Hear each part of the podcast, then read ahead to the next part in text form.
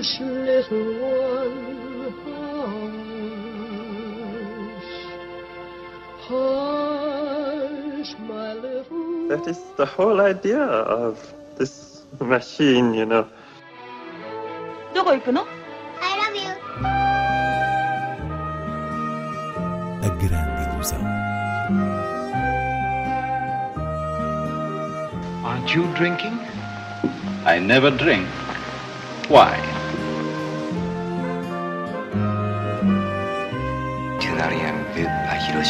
J'ai tout vu. Tout.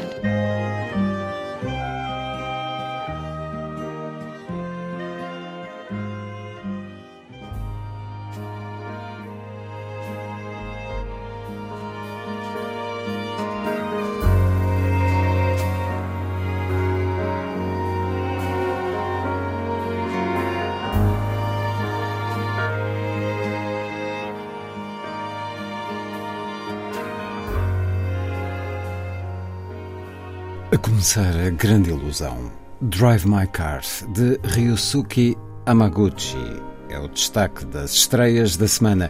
Inês Lourenço, um filme japonês, o primeiro a ser nomeado na categoria principal dos Oscars, que pode trazer ainda algumas surpresas. Não é obrigatório fazer a comparação com o fenómeno do coreano Parasitas, mas em matéria de Oscars, este é sem dúvida um candidato fortíssimo por razões que estão para além da nacionalidade. Mas, como já tenho vindo a referir muitas vezes, Rizuka Amaguchi é uma das maiores revelações do cinema japonês nos últimos anos. Basta lembrar dois títulos: Happy Hour, Hora Feliz e Roda da Fortuna e da Fantasia. E o novo Drive My Car é uma espécie de apuramento máximo daquilo que ele tem vindo a trabalhar na sua obra, e estou a falar sobretudo de uma atenção à vida secreta das palavras e à importância do trabalho dos atores enquanto veículos de uma pesquisa de emoções, à falta de melhor termo. Este filme é inspirado por um conto homónimo de Haruki Murakami, que se encontra no livro Homens Sem Mulheres, um conto que se passa todo ele dentro de um carro, concentrado na ligação entre a jovem motorista que conduz o carro e o ator transportado no banco de trás, mas o que Amaguchi faz através deste motivo é absolutamente fascinante, porque há toda uma filosofia uh, de observação humana que se expande uh, para outras situações e que vai fazer corresponder a peça O Tilvânia, de Chekhov, com uh, as angústias mais profundas destas duas personagens. E mesmo uh, a construção do filme, o seu andamento, não é óbvio. Quer dizer, há uma suavidade que se afirma desde o mistério da primeira sequência, num longo prólogo em Tóquio, até ao contacto entre a arte e a vida que vai ganhando forma em Hiroshima, onde esse ator está a trabalhar como encenador numa residência artística. Drive My Car é um filme maravilhosamente capaz de criar correspondências internas e isso tem que ver também com uma escrita ultra afinada. Não tenho qualquer timidez em chamar-lhe obra-prima.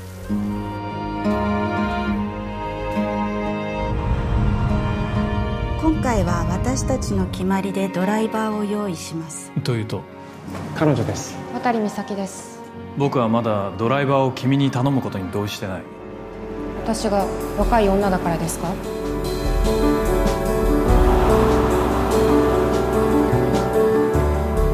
ヶ月半の稽古と2週間の本番です。ずるい人だ。バイト。そこまで。失礼君はどうして広島に？実家の裏が山なんです。大雨で地滑りが起きて母はその事故で亡くなったんです。お父さんって素敵じゃないですかとても。君はこう考えてる。僕たちは同じ悲しみを共有してる。同じ女を愛したから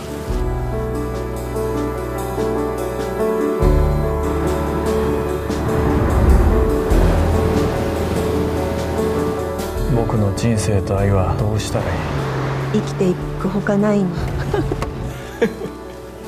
私の方がおじさんよりちょっと不幸かもしれない。それでも私はやけなんか起こさない。だから今毎日 とても楽しいです。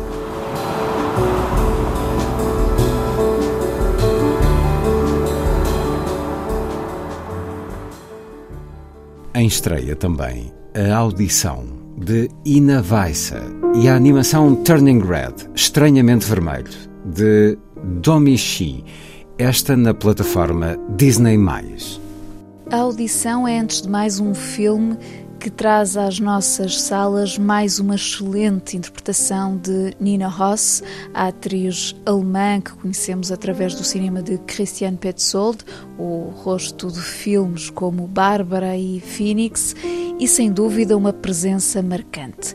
Aqui vemos-la no papel de uma professora de violino num conservatório alemão que durante umas audições descobre o talento de um adolescente muito tímido e, eh, sendo a única a defendê-lo entre os seus colegas do júri, vai trabalhar com ele para revelar o seu verdadeiro potencial nas audições uh, finais. Ora, o que acontece é que a relação professor-aluno acaba por ir sinalizando a psicologia complexa desta mulher, a ferida das suas relações familiares e a raiz de uma insegurança que a torna cada vez mais uh, agressiva. Ou seja, estamos a falar de alguém à beira de um ataque de nervos, uh, dentro de uma configuração de thriller de música clássica que faz lembrar a pianista com Isabelle Huppert, até porque Nina Ross, numa expressão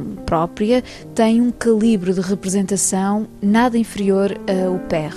Por isso, a Audição é um filme muito conseguido no rigor com que estuda a sua personagem principal e o facto de a realizadora Ina Weissa ser atriz também é um dado importante para identificar essa sensibilidade.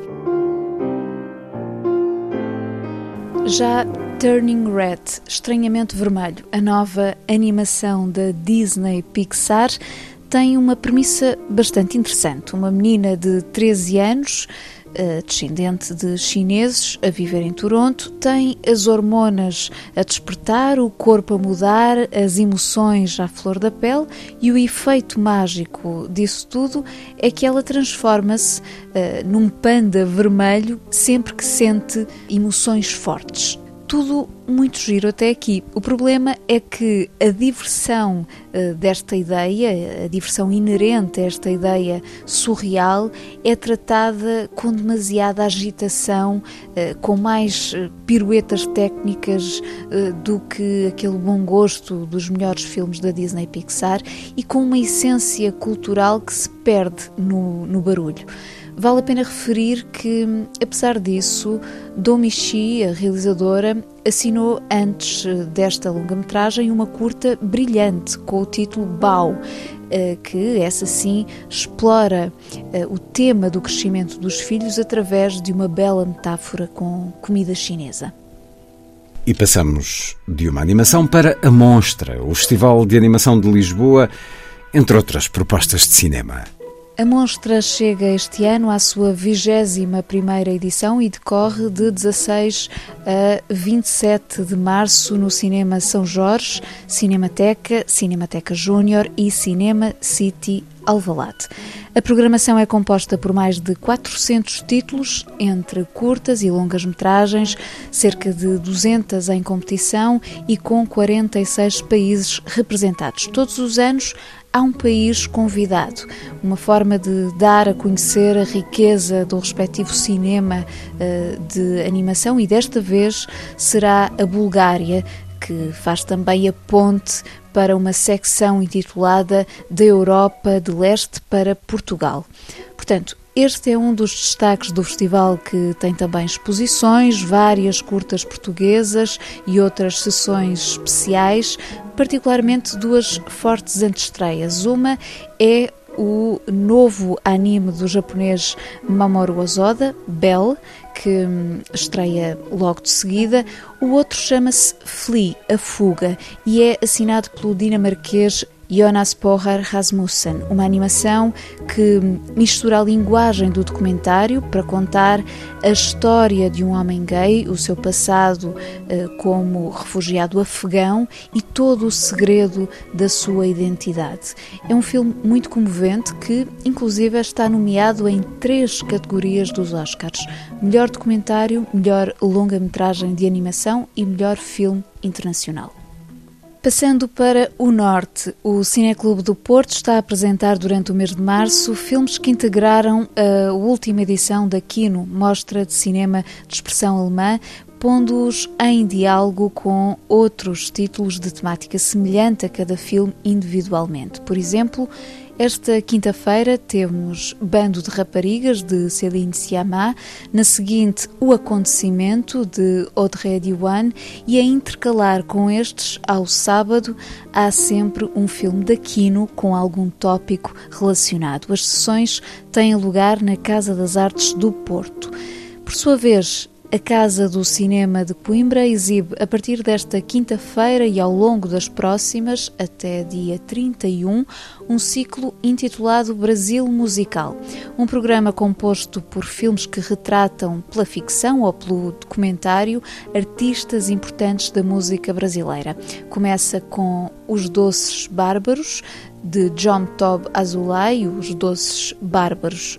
Era o grupo formado por Maria Betânia Gal Costa, Caetano Veloso e Gilberto Gil e termina com My Name is Now, Elsa Soares, de Elizabeth Martins Campos, havendo pelo meio o documentário Chico, artista brasileiro, de Miguel Faria Júnior, sobre Chico Buarque, claro, e a cinebiografia Elis, de Hugo Prata, sobre Elis Regina.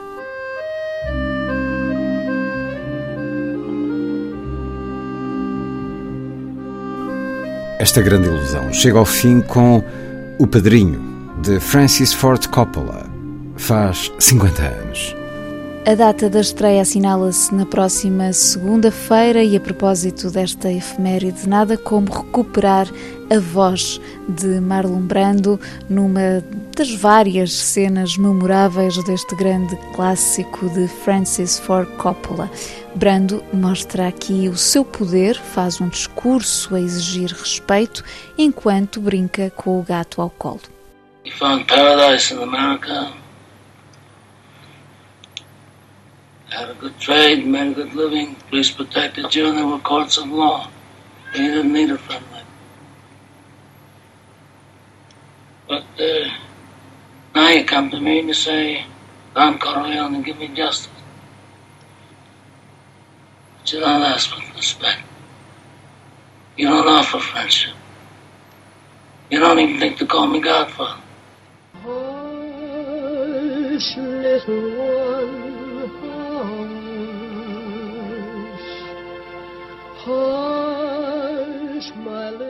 That is the whole idea of this machine, you know. どこ行くの I love you. A grande ilusão. Aren't you drinking? I never drink. Why?